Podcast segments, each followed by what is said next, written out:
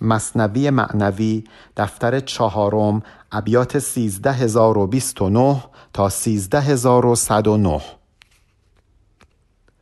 هنوز هم داریم داستان عاشق خام رو می‌خونیم که از دفتر سوم شروع شد. مولانا به همون گفت که وقتی که اون پسر به دختر پیشنهاد داد و دختر رد کرد و پسر رو مورد معاخزه قرار داد پسر به دختر گفت می‌خواستم امتحانت کنم ببینم اهل این کارا هستی یا نه. و دختر بهش گفت تو حق نداشتی منو امتحان بکنی. همونطور که وقتی اون انود به حضرت علی گفت بیا خدا رو امتحان کن و از این بلندی به پر پایین ببین خدا حفظت می‌کنه یا نه. حضرت بهش گفت ما حق نداریم خدا رو امتحان بکنیم. به خاطر اینکه عقل ما گنجایش این امتحان رو نداره. این ترازوی امتحان ما میشکنه در این امتحان. کسی که به ذهنش برسه که بخواد خدا رو امتحان بکنه مسجدش پرخروب میشه. و بعد از این مسجدش پرخروب میشه مولانا یاد داستانی افتاد که حضرت داوود قرار بود مسجد الاقصا رو بسازه ولی خداوند بهش اجازه نداد و گفت پسرت سلیمان باید این کار رو بکنه. و الان ما داریم این قسمت رو می‌خونیم که حضرت داوود به خداوند گفته که خدایا من هر کاری کردم به دستور تو بود اگر من خونی ریختم به دستور تو بود. چرا به من اجازه نمیدی که این مسجد رو بسازم؟ و حالا خدا می‌خواد بهش بگه که فرقی نمی‌کنه. پیامبران من همه با هم یک روح متحد دارند متعدد نیستند. متعدد اون روح حیوانیه نه روح الهی نه روح حقیقی. تو با سلیمان و عیسی و موسی فرقی نمی‌کنی. شما همتون یکی هستید. لا نفرق بین احد من رسوله خداوند بین پیامبراش فرقی نمی‌گذاره. حالا این مفهوم رو مولانا می‌خواد برامون بیشتر شرح بده. گرچه بر ناید به جهد و زور تو لیک مسجد را برآرد پور تو. آقای داوود درسته که تو نمی‌تونی این مسجد رو درست بکنی ولی پسرت سلیمان این کار رو خواهد کرد. مؤمنان معدود لیک ایمان یکی جسمشان معدود لیکن جان یکی.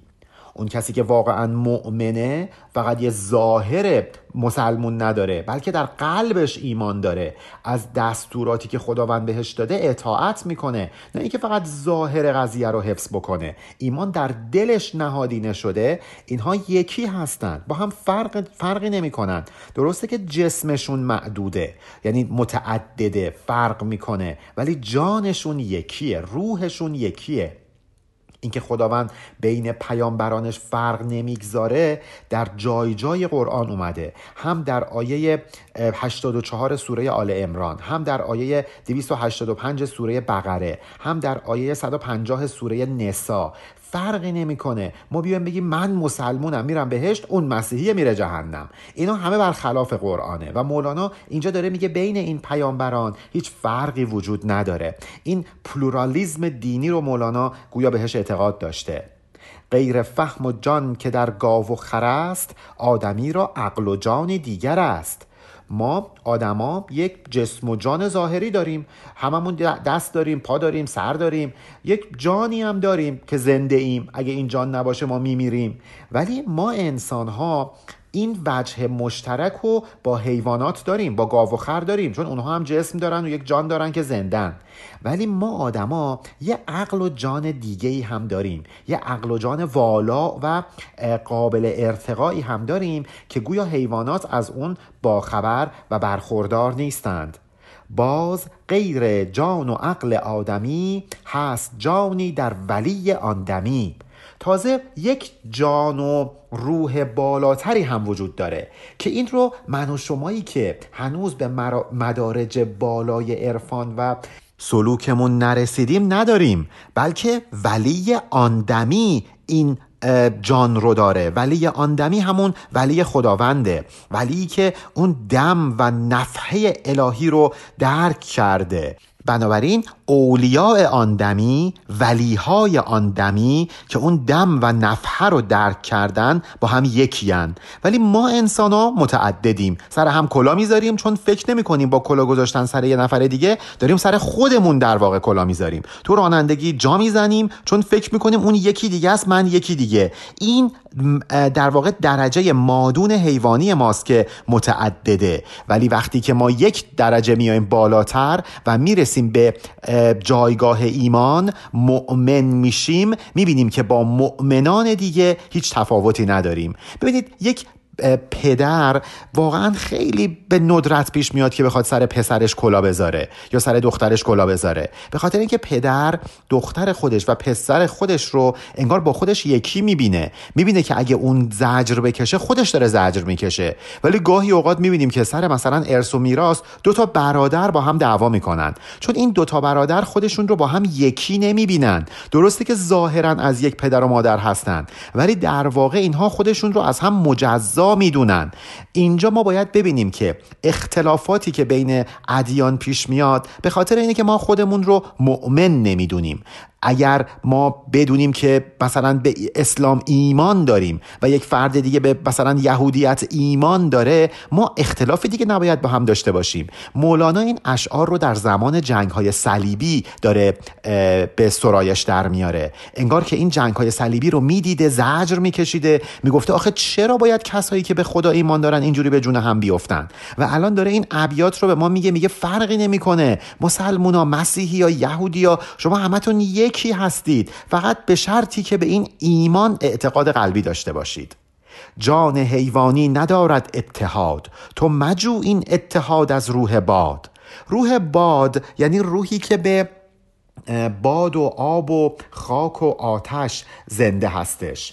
ما یک روح داریم که به این جسممون زنده است. وقتی که میمیریم به ظاهر از این دنیا میریم اون روح آزاد میشه و می‌تونه یکی شدن رو درک بکنه. ولی تا وقتی این اتفاق نیفتاده خیلی از ما هستیم که این جانمون رو متعدد می‌بینیم. اتحاد نداریم با جانهای دیگه. دو نفر با هم یکی نیستند. احساس یکی بودن نمی کنند یعنی روحشون با هم احساس یکی بودن نمی‌کنه. به خاطر اینکه این جان جان حیوانیه. جان مؤمنانه نیست. گر خورد این نان نگردد سیر آن. ور کشد بارین نگردد او گران. دو نفر رو در نظر بگیرید. یکیشون داره غذا می‌خوره یکیشون گرسنه است. خب با غذا خوردن یکی اون یکی سیر نمیشه. اگه یه نفر بار حمل بکنه اون یکی خسته نمیشه. کمرش درد نمی‌گیره. بلکه این شادی کند از مرگ او از حسد میرد چو بیند برگ او. تازه اینا با هم تضاد هم دارن. اگر یکیشون بمیره اون یکی خوشحال میشه. الان همین جنگ های صلیبی که مولانا داره اشعار رو دربارش میگه. وقتی که مثلا فرض کنید یه مسلمون میمیره مسیحی خوشحال میشه. مسیحی میمیره یهودی خوشحال میشه. میگه این به خاطر اینه که شما در درجه جان حیوانی باقی موندید. یکی بمیره اون یکی خوشحال میشه.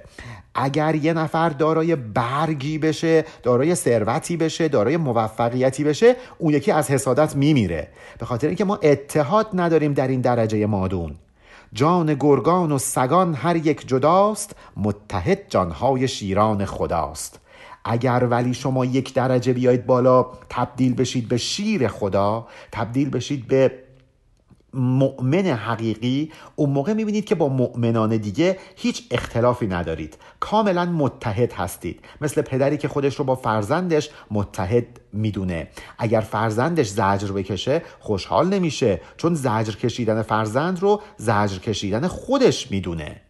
حالا اینجا انگار که از مولانا پرسیدن خب باشه اگر شما میگی که اینها مؤمنان با هم یکی هستند چرا میگی شیران خدا؟ چرا از زمیر جمع استفاده می‌کنی؟ انگار چند تا مفرد بودن کنار هم قرار گرفتن شدن جمع. در حالی که اگه یکی باشن تو باید یک فعل مفرد براش استفاده بکنی. یا یک صفت مفرد یک اسم مفرد استفاده بکنی. نه جمع. چرا الف و نون جمع دادی به شیر؟ جمع گفتم جان هاشان من به اسم کان یکی جان صد بود نسبت به جسم. من اگه این کارو کردم به خاطر محدودیت زبانیه به خاطر اسمه. حالا من از اسم جمع استفاده کردم. ایراد نگیرید به من. به خاطر اینکه یک جان بوده و این یک جان در صد جسم تجلی پیدا کرده. این ظاهر امره. من حالا اگر که دارم به اقتضای زبان الف و نون جمع میدم از من ایراد نگیرید. مثل مثلا فرض کنید نور خورشید. نور خورشید یکیه ولی توی ببینید مثلا 500 تا خونه میفته 500 تا خونه رو روشن می‌کنه.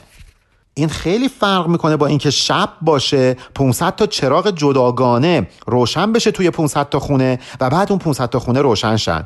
اگر در روز خورشید خاموش بشه اون 500 تا خونه با هم خاموش میشن. ولی اگه در شب چراغای جداگانه ای 500 تا خونه رو روشن کرده باشن یه چراغ توی یه خونه خاموش بشه اون یکی خونه که تاریک نمیشه. این تعدد کماکان حفظ میشه. مولانا میگه اگه من دارم الف و نون جمع میدم به خاطر اقتضای زبانه به اسمه. ولی من می‌دونم که یک جان هست که در اجساد مختلف تجلی پیدا کرده. مثل اینکه یک خورشید هست که نورش در خانه های مختلف تجلی پیدا کرده. همچون یک نور خورشید سما صد بود نسبت به صحن خانه ها یک نور خورشید واحد داریم که 100 تا خونه رو داره روشن می‌کنه. به ظاهر این نور با نور خونه بغلی متفاوته ولی حقیقت اینه که اینا منشأشون یکیه خورشیده. لیک یک باشد همه انوارشان چون که برگیری تو دیوار از میان. تو اگه دیوار این خونه ها رو برداری می‌بینی که اه منبع نور یکی بوده. اصلا اختلافی بین این نورها وجود نداشته. در واقع مولانا داره باز هم انگار به این جنگ های صلیبی اشاره می‌کنه. میگه یک نور الهی هست که در اسلام و یهودیت و مسیحیت و ادیان دیگه تجلی پیدا کرده. ما فکر می‌کنیم اینا با هم فرق می‌کنن. ولی اگه دیوار و اون حائل رو از بین این ادیان برداریم اون دیوار تعصبات رو برداریم به حقیقت دین دست پیدا بکنیم می‌بینیم که اینها همه یکی هستند. چون نماند خانه ها را قاعده مؤمنان مانند نفس واحده. اگه قاعده خونه بریزه یعنی فونداسیون خانه تخریب بشه و این خونه های متعدد فرو بریزند اون موقع می‌بینیم که یک نور بیشتر نبوده. روح این مؤمنان میشه یک واحد به وحدت دست پیدا می‌کنه. از کسرت به وحدت می‌رسه. وقتی که ما میمیریم از این دنیا نجات پیدا می‌کنیم روحمون یکی میشه. میشیم نفس واحده. فرق و اشکالات آید زین مقال زان که نبود مثل این باشد مثال. مولانا خودش می‌دونه که یک سری مسائل رو حالا داره با مثال برای ما بیان می‌کنه. ولی این به این معنی نیستش که این مثال دقیقا بتونه حق مطلب رو ادا کنه. خودش هم این موضوع رو می‌دونه و حالا هم همین موضوع رو داره میگه. میگه من می‌دونم از این جمله هایی که دارم براتون بیان می‌کنم از این مثال هایی که دارم می‌زنم ممکنه که شما ایراد بگیرید. بگید که نه این چه مثالیه داری می‌زنی؟ ولی خب چیکار کنم؟ دستم بسته است. چاره ای ندارم. دارم با مثال سعی می‌کنم موضوع رو براتون روشنتر بکنم. فرقها بی حد بود از شخص شیر تا به شخص آدمیزاد دلیر. مثلا من میگم فلانی مثل شیر دلیره. خب منظورم این نیستش که اون مثل شیر مثلا فرض کن یال داره چهار دست و پا میره دندون تیز داره. دارم میگم در صفت شجاعت مثل شیر میمونه. ولی در جنبه های دیگه اتحادی با شیر نداره. لیک در وقت مثالی خوش نظر اتحاد از روی جانبازی نگر. وقتی که من دارم میگم فلانی مثل شیر میمونه تو از جنبه جانبازی او رو به شیر تشبیه کن نه از جنبه های دیگه. کان دلیر آخر مثال شیر بود نیست مثل شیر در جمله حدود. اون فرد فقط در جانبازی و دلیری مثل شیر میمونه. در حدود دیگه در جنبه های دیگه شباهتی با شیر نداره. متحد نقشی ندارد این سرا تا که مثلی وانمایم مر را خب نمی‌تونم یک مثالی پیدا کنم که اتحاد صد درصد داشته باشه با این موضوعی که دارم براتون بیان می‌کنم. بپذیرید دیگه گیر ندید. حالا یه مثالی ما زدیم. هی ایراد نگیرید. من چه پدیده ای رو توی این دنیا می‌تونم پیدا بکنم که از هر حیث شبیه به روح اولیاء الهی باشه؟ حالا یه مثال زدم دیگه. هم مثال ناقصی دست آورم تا حیرانی خرد را واخرم. براتون مثال زدم در خصوص اولیاء الهی که مثل خورشید میمونن که نورشون تو خونه های مختلف پخش شده. ولی حالا می‌خوام براتون یه مثال دیگه بزنم برای اون جنبه مادون یعنی اون روح حیوانی. تا ببینید نور روح حیوانی چجوریه همون مثالی که براتون گفتم خورشید مثل نور اولیاء الهی میمونه که یک جا همه رو روشن می‌کنه. ولی چراغایی که ما در شب تو خونه ها روشن می‌کنیم برای اون جان حیوانی مونه. و حالا مولانا می‌خواد این مثال دوم رو برامون بیان کنه. شب به هر خانه چراغی می نهند تا به نور آن ز ظلمت می رهند. شب که میشه هر کی یه چراغی تو خونش روشن می‌کنه تا اینکه از این تاریکی شب نجات پیدا بکنه. آن چراغ این تن بود نورش چو جان هست محتاج فتیل و این و آن. این مثالی که دارم براتون می‌زنم در واقع مثال روح حیوانیه. چراغ مثل این تن جسمانی ما میمونه. نور موقتی و وابسته اون چراغ این که میگم وابسته یعنی وابسته به فتیله وابسته به نفت. اون نور وابسته و موقتی چراغ هم مثل جان حیوانی ما میمونه که حالا یه 50 60 70 80 سالی توی این دنیا زنده است داره زندگی می‌کنه. ولی محتاج فیتیل است محتاج اینوانه محتاج غذا محتاج هواه. خودش قائم به ذات خودش نیست وابسته است. آن چراغ شش فتیله این حواس جملگی بر خواب و خور دارد اساس. یک چراغی هست 6 تا فتیله داره. مثل اینکه ما 5 تا حس داشته باشیم و یک حس مشترک که میشه 6 تا حس. این چراغ 6 فتیله به خواب و خوراک و به اینها نیاز داره. و الا که ما میمیریم توی این دنیا زنده نمی‌تونیم بمونیم. بی خور و بی خواب نزید نیم دم با خور و با خواب نزید نیز هم. این جان یک جان موقتیه. اگر بهش خوراک و آب و نمی‌دونم اینجور چیزا نرسه که میمیره هیچی. تازه اگرم بهش خوراک برسه هوا برسه ویتامین برسه بازم میمیره. کسی عمر جاوید نداره توی این دنیا. چراغ موقتی که اونا تو شب تو خونشون روشن کردن که دائما روشن نیست. به محض اینکه خورشید طلوع بکنه اصلا اون چراغ بود و نبودش فرقی نمی‌کنه. نورش در مقابل نور خورشید میمیره. محو میشه. بی فتیل و روغنش نبود بقا با فتیل و روغن او هم بی وفا. نه می‌تونی امیدوار باشی که اگه بهش فتیله و روغن برسونی این چراغ همیشه روشن میمونه؟ نه اینکه اگه فتیله و روغن رو ازش بگیری روشن میمونه. در هر دو صورت این چراغ خاموش میشه. جان ما هم همین جوریه در هر دو صورت ما توی این دنیا خواهیم مرد. زان که نور علتی اش مرگ جوست چون زیاد که روز روشن مرگ اوست. اصلا اینکه این چراغ شما روشن می‌کنی مثل یه ساعت شنی میمونه که داره این شنا میریزه و این به مرگ نزدیک میشه. همین که خورشید طلوع بکنه روز در بیاد نور اون چراغ دیگه از بین میره. برای ما هم همین جوریه. همین که خورشید روز حشر طلوع بکنه ما دیگه نیستیم. این روح حیوانیمون تبدیل میشه به یک روح واحد به اون نفس واحده. دیگه از این حالت تعدد در میاد. همین که میگه انا لله و انا الیه راجعون یعنی از این کسرت به اون وحدت ما خواهیم رسید. جمله حسهای بشر هم بی بقاست زان که پیش نور روز حشر لاست.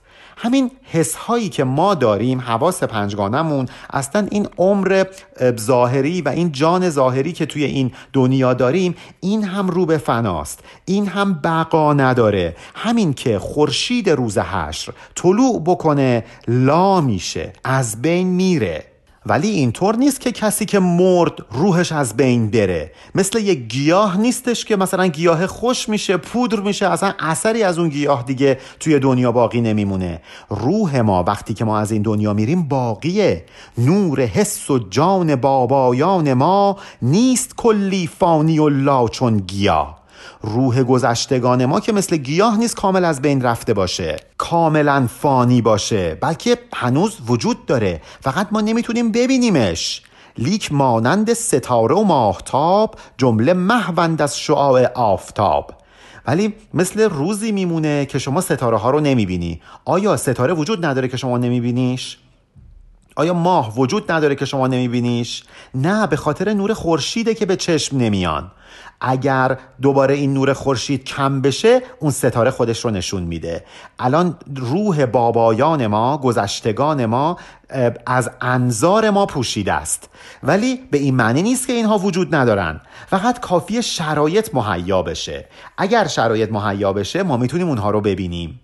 آنچنان که سوز و درد زخم کیک محو گردد چون درآید مار لیک وقتی که یه کک شما رو میگزه حالا یه سوزشی شما دارید. ولی فرض کنید دارید میگه وای دستم این کک گزیده چقدر میسوزه. و یهو نگاه می‌کنه اوه او یه مار بزرگ اومده به سمتتون و می‌خواد شما رو حالا نیش بزنه. اصلا شما فراموش می‌کنید اون درد زخم کک رو. مثلا یکی دستش بریده ناراحته که چرا انگشتش زخم شده. ولی بهش میگن که تو الان سرطان خون داری. اصلا اون سرطان خون باعث میشه این زخم دستش رو یادش بره. نه اینکه زخم دست وجود نداره ولی محو شده توی اون موضوع بزرگتر. الان هم روح گذشتگان ما براشون همین اتفاق افتاده. از چشم ما مخفیان ولی به این معنی نیست که وجود ندارن. درد زخم گزش کک در درد زخم گزش مار محو میشه. انگار که یک سالک در وجود خداوند محو میشه.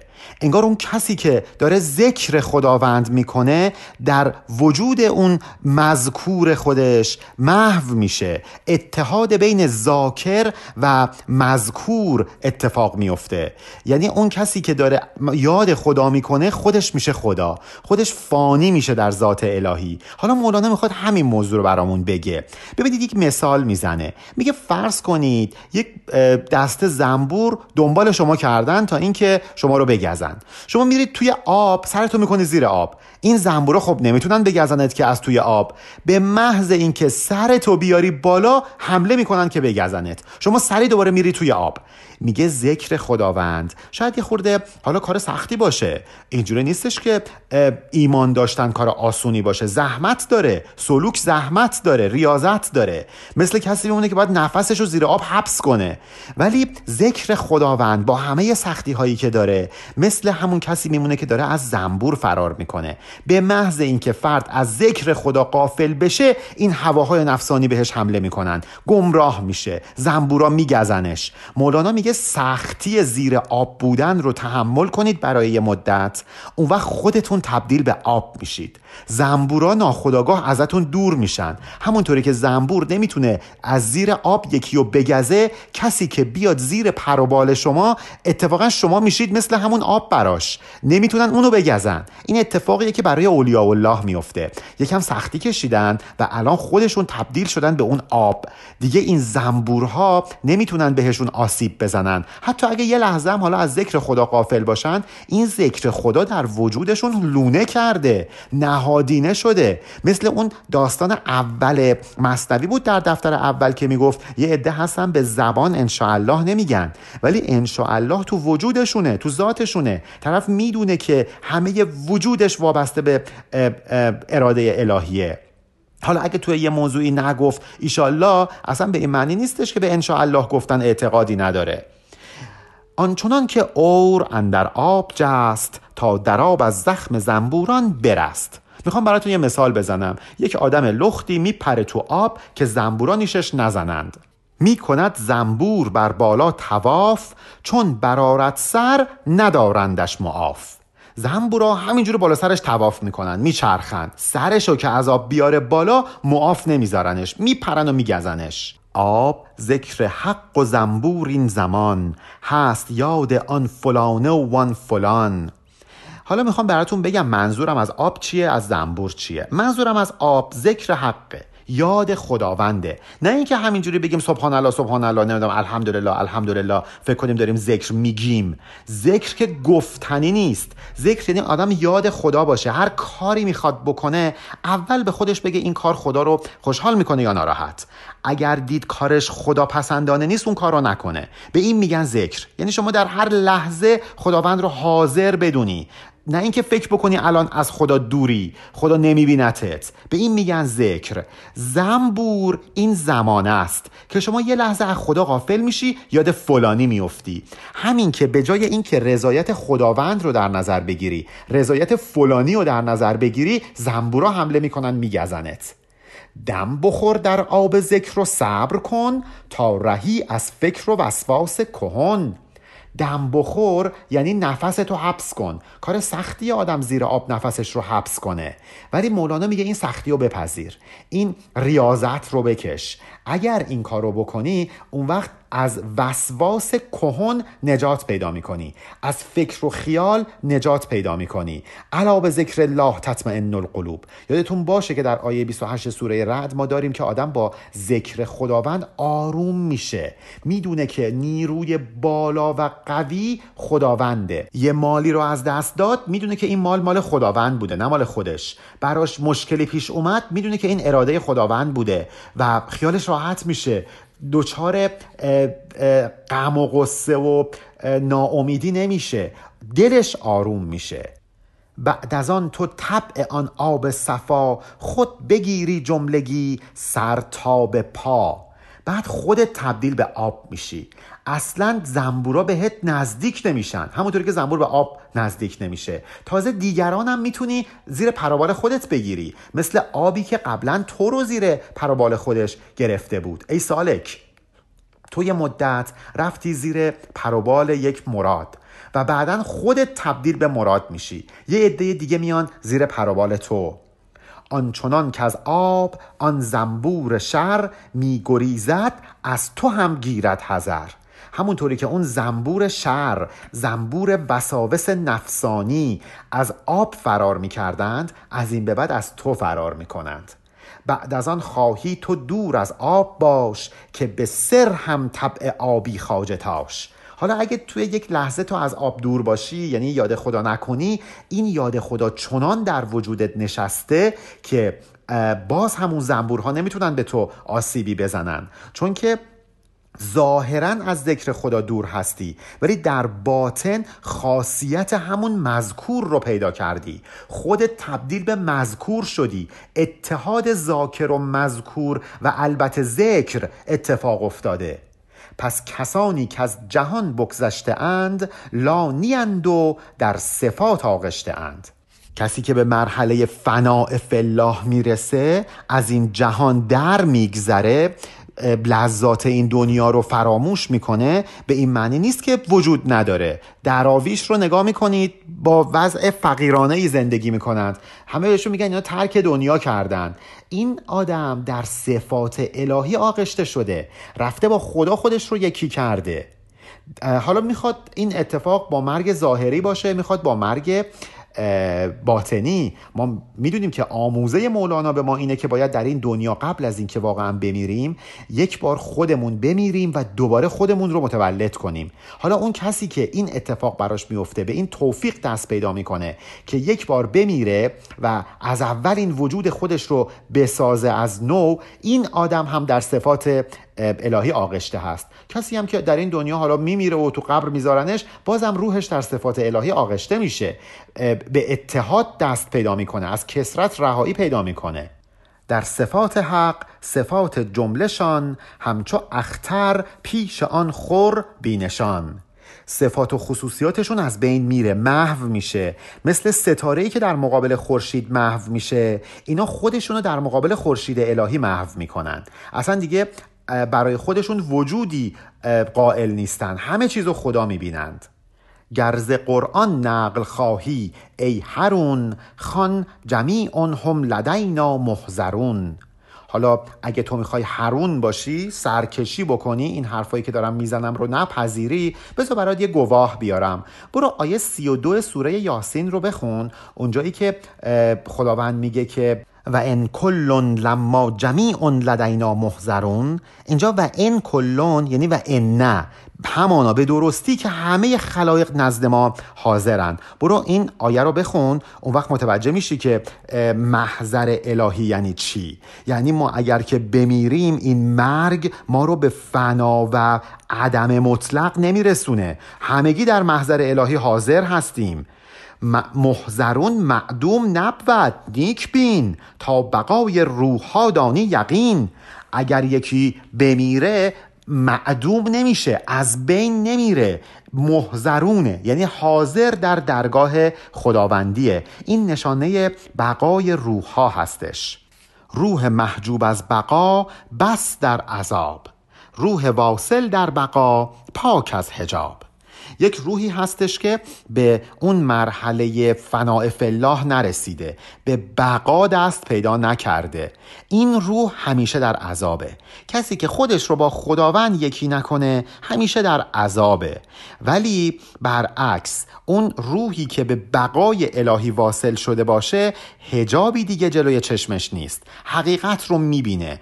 اگر ما از خداوند دور باشیم بزرگترین عذاب رو درک خواهیم کرد. اصلا همینه که میگن بالاترین درجه بهشت اندالله همین که شما پیش خدا باشی هیچ نیاز دیگه ای نداری. لذت یعنی بینیازی.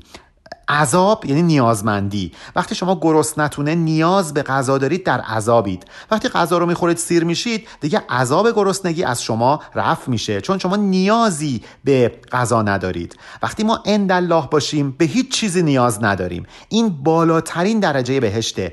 هور و پری و نمی‌دونم جوب شراب و اینجور چیزا رو فراموش کنید. اینا همه ظاهریه. کسی که به اینها دسترسی نداره و خودش رو نیازمند اینها می‌دونه در عذاب هست. ولی وقتی شما به یک چیزی دست پیدا می‌کنی که از همه اینا بالاتره اصلا ذره احساس نیاز نمی‌کنی به هورو پری به قلمان نمی‌دونم به شراب به شیر اصلا اون هورو پری و قلمان و شراب و شیر چه ارزشی براتون دارن؟ مثلا من الان بیام به شما وعده بدم بگم که اگر فلان کارو بکنی یه مش خاک بهت میدم. شما میگی مثلا نیازی به خاک ندارم زیر پام پر خاکه.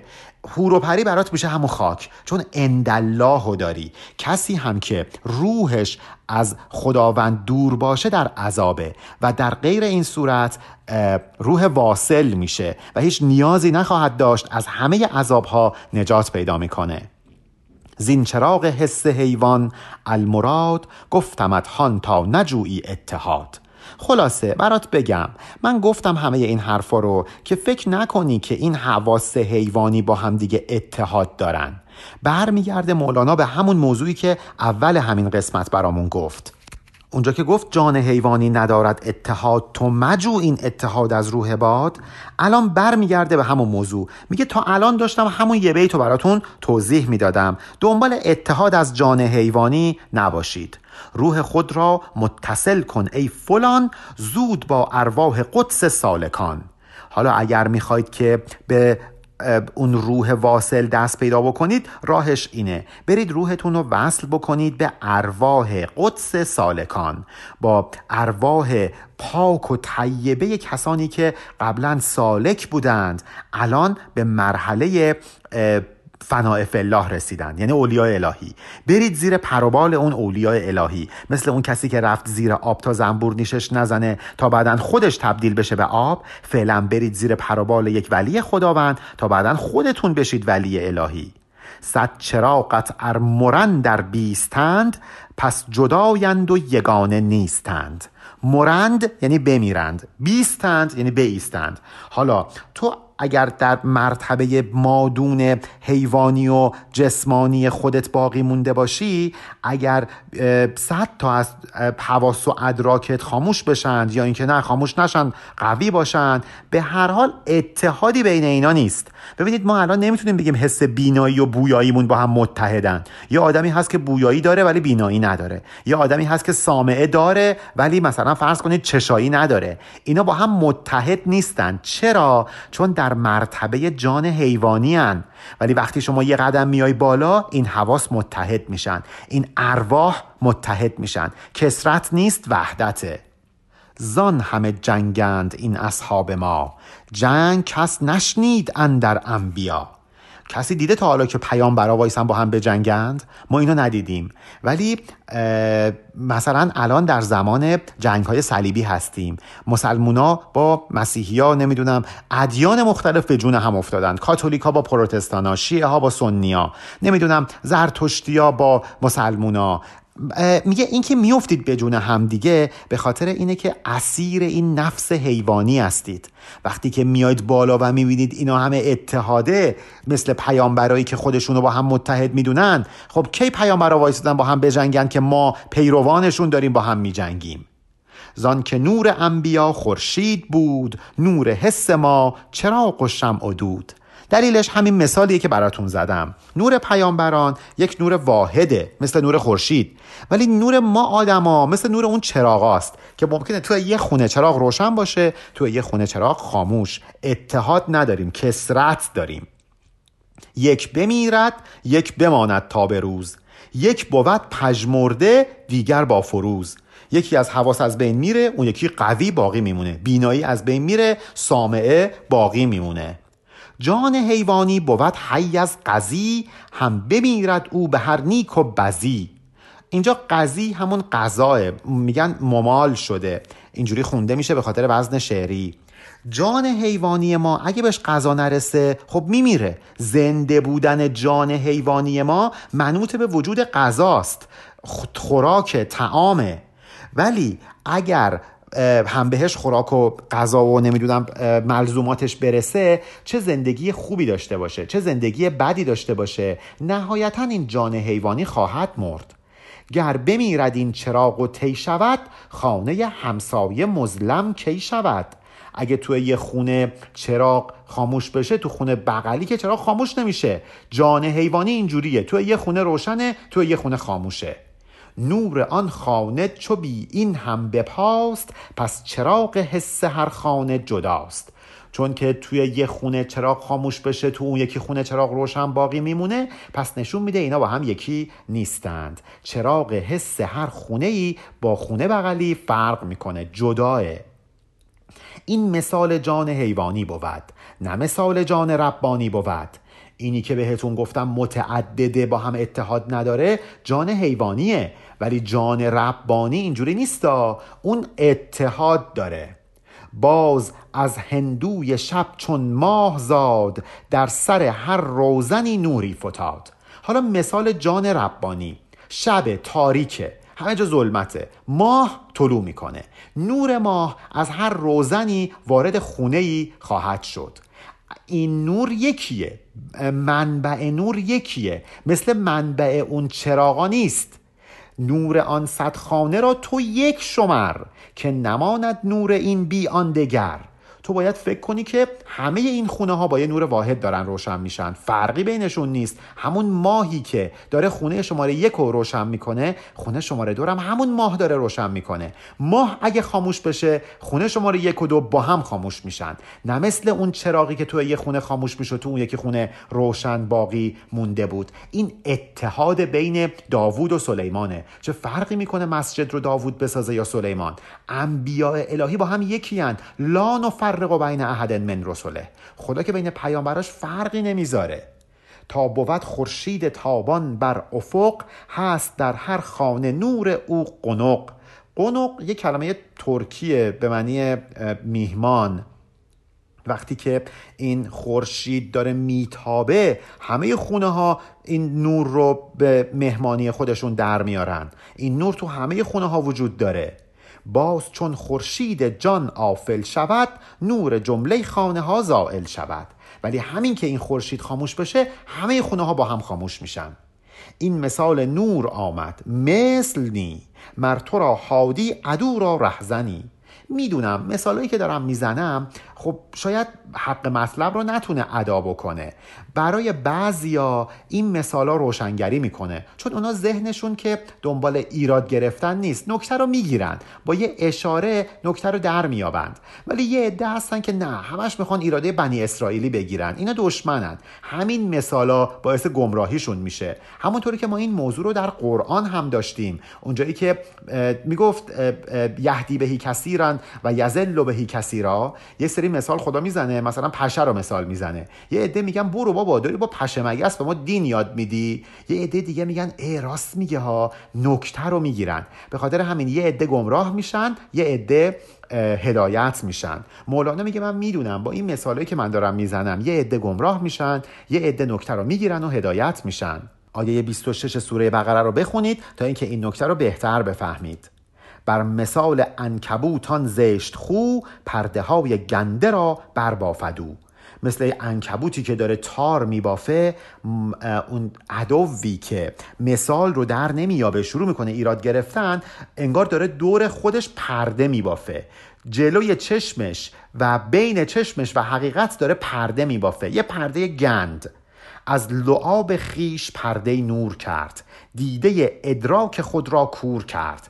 اون کسی که به جای اینکه نکته رو بگیره ایراد می‌گیره از این مثال ها مثل کسی میمونه که لعابی می‌ذاره بین چشم خودش و حقیقت. چشم خودش رو نسبت به حقیقت کور می‌کنه. گردن اسبر بگیرد برخورد ور بگیرد پاش بستاند لگد. حالا مولانا نکته ای رو بیان می‌کنه. میگه ببینید تو این زندگی که حالا خداوند نعمتش رو به ما داده باید درست زندگی کنیم. اگه برامون مثال می‌زنن باید نکته رو بگیریم. نمی‌دونم اگه به همون یه موقعیتی میدن باید از اون موقعیت به نحو احسن و خداپسندانه استفاده بکنیم. یه نفر یه اسبی می‌ذارن جلوش. شما این اسب رو در نظر بگیرید زندگی که به من و شما دادن. یکی میره خب رو کول اسب میشینه گردن اسب رو می‌گیره از این اسب سواری می‌گیره. بهرهمند میشه از این اسب.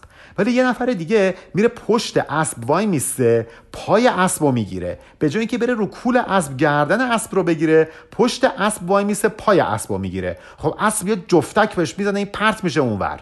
کسایی که از زندگی استفاده درست نمی‌کنن مثل اونی میمونن که رفتن پشت اسب. خب برو مثل آدم زندگی کن. برو رو کول اسب بشین گردنش رو بگیر. الان دارم برات مثال می‌زنم.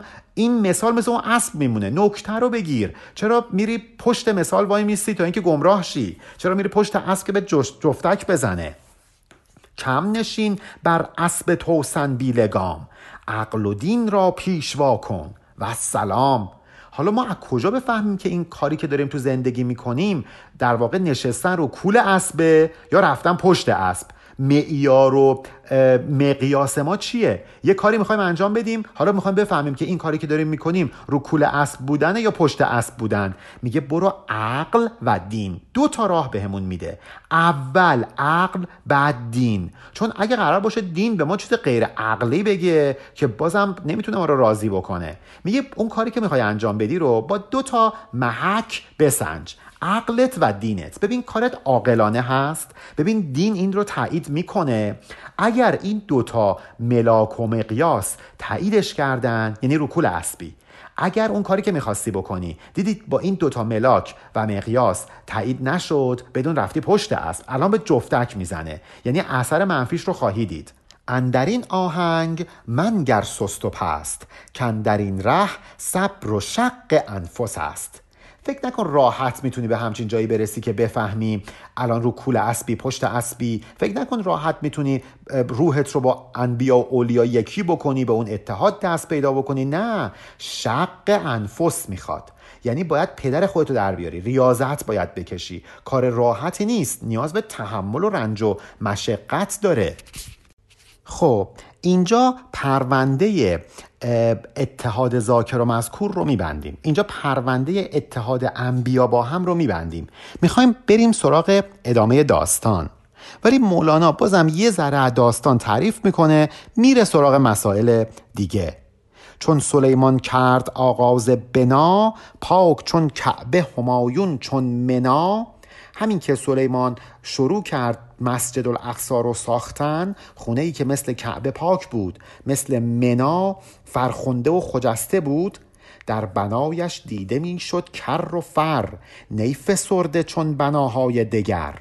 در ساختمان این مسجد الاقصا یک شکوه و جلال و جبروتی بود که اصلا در خونه های بی روح و بی رونق دیگه شما نمی‌تونستی ببینی. در بنا هر سنگ کس که می سکست فاش سیروبی همی گفت از نخست. توی تورات از معجزات حضرت سلیمان این هست که مسجد الاقصا رو ساخت بدون اینکه اصلا صدای مثلا چکشی به گوش برسه تیرو نمی‌دونم تبری به گوش برسه صدای آلات خانه سازی و ساختمان سازی به گوش برسه. انگار این سنگ و مساله و نمی‌دونم ملات خودشون با جون و دل می اومدن و روی هم قرار می گرفتن تا اینکه این مسجد الاقصا ساخته بشه. مولانا احتمالا از همین موضوع که در تورات اومده استفاده کرده و این ابیات رو برای ما سروده. این زنده بودن مسجد الاقصا رو داره برای ما بیان می‌کنه تا اینکه بعدا برسه به اینکه همه چی در جهان آخرت زنده است. مولانا می‌خواد به ما بگه که در جهان آخرت همه درختان نمی‌دونم تختها سریرها همه چی زنده هستند و همه با ما حرف می‌زنند. چون در واقع ما خودمون اونها رو ساختیم. با عملمون با نیتمون.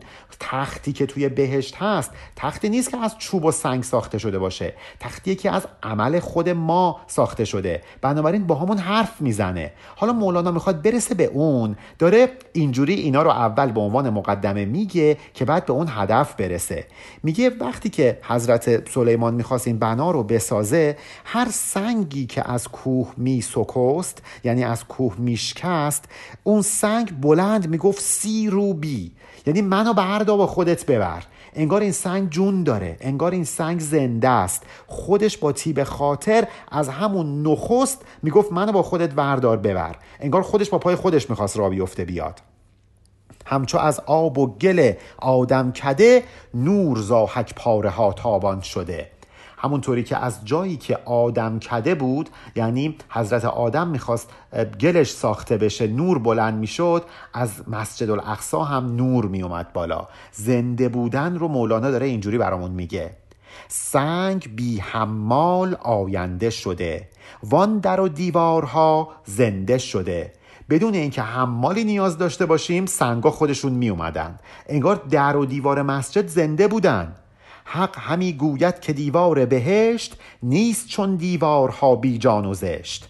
خداوند در آیه 64 سوره انکبوت میگه که جهان آخرت حیوانه یعنی زنده است. در و دیوارش زنده است. نمی‌دونم درختاش زندن.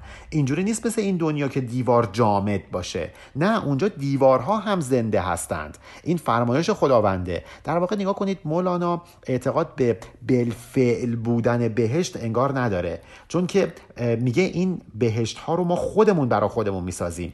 جهنم رو ما خودمون می‌سازیم. زنده بودنش به خاطر اینه که با عمل خود ما ساخته شده. خودمون اونو پروروندیمش بزرگش کردیم. چون در و دیوار تن با آگهی است زنده باشد خانه چون شاهنشهی است. حالا که ما توی این دنیا که هستیم این تن جسمانیمون زنده به روحمون هست در جهان آخرت هم در و دیوار بهشت زنده به وجود خداوند هست. یعنی اگر ما در این دنیا روح نداشته باشیم جسممون هم مرده خواهد شد. دیگه با آگهی نخواهد بود. به همین ترتیب در جهان آخرت در و دیوار بهشت هم به خاطر وجود باری تعالی زنده به شمار میره. هم درخت و میوه هم آب زلال با بهشتی در حدیث و در مقال.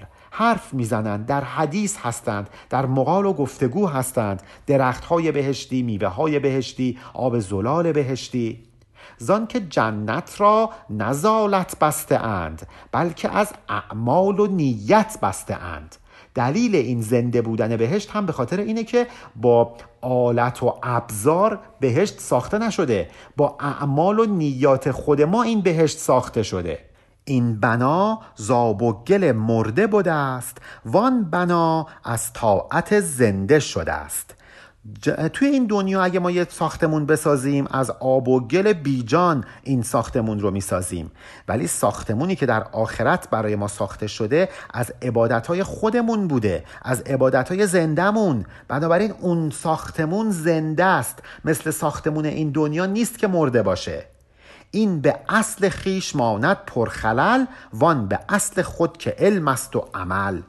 اصل گل که ما باهاش خونه می‌سازیم پر خلله پر از سستیه پر از نمی‌دونم ایراد و تباهی و فساده. بنابراین خونه ای هم که ما با این گل می‌سازیم مثل اصل این خونه که همون گله پر از تباهیه پر از نمی‌دونم مردگیه. ولی عمل ما زنده است. وقتی هم که ما یه ساختمونی رو با عمل بسازیم اون ساختمون مثل اصل خودش که اون عمل ما بوده زنده خواهد بود. هم سریر و قصر و هم تاج و سیاب با بهشتی در سوال و در جواب. سیاب یعنی البسه. توی بهشت سریر یا تخت قصر تاج البسه همه دارن با بهشتی ها صحبت می‌کنن. همه زندن. فرش بی فراش پیچیده شود. خانه بی مکناس روبیده شود. مکناس یعنی جارو. در بهشت فرش های بهشتی نیازی به فراش ندارن خودشون جمع میشن. اون فرش زنده است خودش بلند میشه پهن میشه خودش جمع میشه. بدون اینکه شما نیازی داشته باشید جارویی به کار ببرید خونه ها تمیز میشن. در بهشت که علل و ابزار دنیای ما حاکم نیست که نیاز داشته باشیم خونه بهشتیمون رو گردگیری بکنیم. این دنیا نیستش که فرق می‌کنه اصلا اصولش و قواعد و قوانینش متفاوته. اگر می‌خواد یه خود بهتر متوجه بشید که چطور یه خونه می‌تونه بدون جارو روبیده بشه به خونه دلتون نگاه بکنید. یه غمی میاد تو دلتون. بعد این غم به خاطر گناهیه که انجام دادید. توبه می‌کنید غم از دلتون میره. مگه شما جارو به کار بردید؟ اصلا اون دل مگه مادیه که ما بخوایم با ابزار و علل مادی اون غم رو از دل ببریم؟ خانه دل بینز غم جولیده شد بی کناس از توبه ای روبیده شد. کناس هم یعنی جارو. وقتی که خونه دلمون به خاطر یک گناه اندوهگین میشه بر اثر توبه بدون اینکه جارو و جاروکش لازم داشته باشیم پاک میشه با صفا میشه. تخت او سیار بی حمال شد. حلقه و در مطرب و قوال شد. در بهشت تخت بدون اینکه کسی حملش بکنه از یه جا به یه جای دیگه منتقل میشه. حلقه در آوازخانی می‌کنه. هست در دل زندگی دار الخلود در زبانم چون نمی آید چه سود؟ خیلی سخته که من بخوام این مسائل رو براتون بیان کنم. با گفتار با این گفتار مادی خیلی سخته که بخوام این مطلب رو بهتون منتقل بکنم. ولی اینو بدونید که در دل ما زندگی دارالخلود یعنی حیات سرای جاودان وجود داره. درسته که این مسائل گفتنشون سخته ولی شما بدونید که یه همچین وضعیتی وجود داره. چون سلیمان در شدی هر بام داد مسجدن در بحر ارشاد عباد. پند دادی گه به گفت و لحن و ساز گه به فعل اعنا رکوعی یا نماز. وقتی که صبح می‌شد حضرت سلیمان می‌رفت تو مسجد تا اینکه مردم رو ارشاد بکنه از روش های مختلفی استفاده می‌کرد. پند می‌داد به مردم. گاهی با گفت یعنی همینجوری براشون موعظه می‌کرد. با لحن و ساز. گاهی هم سماعی به پا کرد نمی‌دونم سازی می‌زد طربی به پا کرد گاهی هم با فعل یعنی با اعمال خودش مردم رو پند می‌داد. اعنا یعنی منظورم اینه که رکوعی یا نماز. یه نمازی می‌خوند یه رکوعی می‌کرد. یعنی اینجوری نیست که شما می‌خوای به کسی پند بدی فقط بهش بگی. خیلی وقتا کاری که ما می‌کنیم از هر گفتاری اثرش بیشتر میشه. کاری که حضرت سلیمان می‌کرد. پند فعلی خلق را جذابتر. که رسد در جان هر باگوش و کر. کسی که با عملش می‌خواد یه نکته ای رو به یکی بیان بکنه یه پندی رو به یکی بگه خیلی در طرف مقابل اثرش بیشتر خواهد بود. چه طرف گوش داشته باشه چه نداشته باشه می‌فهمه. ولی کسی که کر هست مگه شما می‌تونی با نصیحت کردن زبانی پندش بدی؟ اون به عملت نگاه می‌کنه. ببینید بعضی ها هستن که پندپذیر نیستن. خیلی سخته که بخوای بشینی نصیحتشون کنی. مولانا میگه اینجور آدم رو با عمل نصیحت بکنید. یکی از خصوصیات خوب این پند عملی اینه که اندران وهم امیری کم بود. در حشم تأثیر آن محکم بود. وقتی یکی میاد یکی رو نصیحت می‌کنه پند میده موعظه می‌کنه یه شکی تو دل ما میاد که نکنه اون داره خود نمایی می‌کنه. می‌خواد خودش رو خیلی بالا نشون بده. می‌خواد مثلا امیری و ریاست طلبی و خودنمایی بکنه. به خاطر همین در پند عملی تأثیری که در حشم گذاشته میشه یعنی در مردم گذاشته میشه خیلی بیشتره. انقدر برای مولانا این موضوع مهمه این موضوع پند عملی که می‌خواد برامون یه قصه تعریف بکنه. قصه آغاز خلافت عثمان هست که در واقع همین موضوع رو می‌خواد بهمون بگه که پند عملی خیلی اثرش بیشتر از پند گفتاری هست که ما انشاءالله در ابیات بعد این قصه رو با هم خواهیم خواند. پایان بیت 13109 علی ارفانیان